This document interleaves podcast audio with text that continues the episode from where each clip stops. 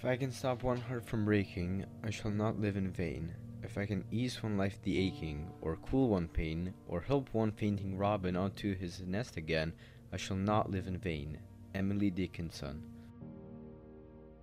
Taranto, 18 febbraio 2023.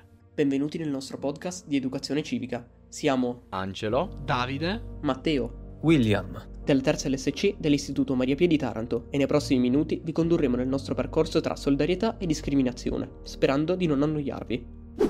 Cominciamo col dire che la solidarietà dovrebbe essere ben radicata nel nostro tessuto sociale. Essere solidali, ossia prendersi cura dei bisogni altrui, aiutare chi attraversa momenti di difficoltà, rientra nel comportamento etico universale dell'uomo, in cui la solidarietà risulta fondamentale anche per l'inclusione sociale. La solidarietà così genera comunità inclusive che abbracciano, proteggono e tutelano soprattutto i più fragili, che necessitano di bisogni speciali, come i bambini affetti da malattie genetiche rare, le cui famiglie si trovano a vivere quasi sull'orlo di un precipizio, un baratro, che può essere risalito con la forza dell'amore e di una collettività che sia veramente inclusiva. Guardando al passato, intuiamo come la solidarietà è da sempre una costante dell'esistenza umana. Pensiamo ai villaggi medievali, dove erano le donne che con amico caritatevole e solidale donavano i propri beni, offrivano elemosine o preparavano un pasto caldo per i più bisognosi. Il cibo ancora oggi rappresenta un elemento di espressione solidale, soprattutto se usato per aiutare le popolazioni più povere. Ad esempio, con l'ingegneria genetica possiamo migliorare la produzione agricola ottenendo così un valido strumento per fronteggiare le sfide mondiali della fame e della malnutrizione. Ci appare chiaro come scienza e solidarietà siano indissolubili e come lo spirito solidale debba sempre animare il lavoro degli scienziati.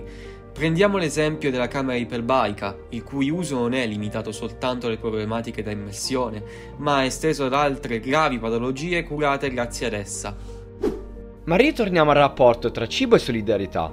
Un'altra espressione possiamo ritrovarla osservando un dipinto o una fotografia. Così, intorno a una bella tavola imbandita di formaggi rappresentata dettagliatamente da un artista fiammingo, ci piace immaginare persone che stanno condividendo momenti di convivialità e di solidarietà.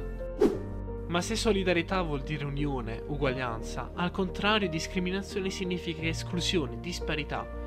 Pensiamo alla discriminazione di genere femminile, alle donne che, soprattutto nel privato, a parità di lavoro con gli uomini, hanno ancora un diverso trattamento retributivo, per effetto di pregiudizi e modelli culturali stereotipati e anacronistici. Ma negli ultimi tempi sempre più donne ricoprono posizioni di potere, per tradizione riservate agli uomini. Pensiamo a Ursula von der Leyen, Kamala Harris, Samantha Cristoforetti e Giorgia Meloni. E che dire allora dei gravi episodi di discriminazione razziale purtroppo ancora all'ordine del giorno? Cosa aiuterebbe a superare le barriere razziali e non solo? Forse lo sport, che può dare tanto in questo senso, essendo uno dei più potenti elementi unificatori, in grado di esaltare le differenze come unicità. Ma non sempre questo accade, poiché talvolta manca una reale cultura sportiva, purtroppo. Siamo giunti alla conclusione che valorizzare e non discriminare l'altro nella sua diversità sia una tappa fondamentale nel cammino verso la pacifica e solidale convivenza, in cui sentirci tutti fratelli. Grazie a tutti e alla prossima!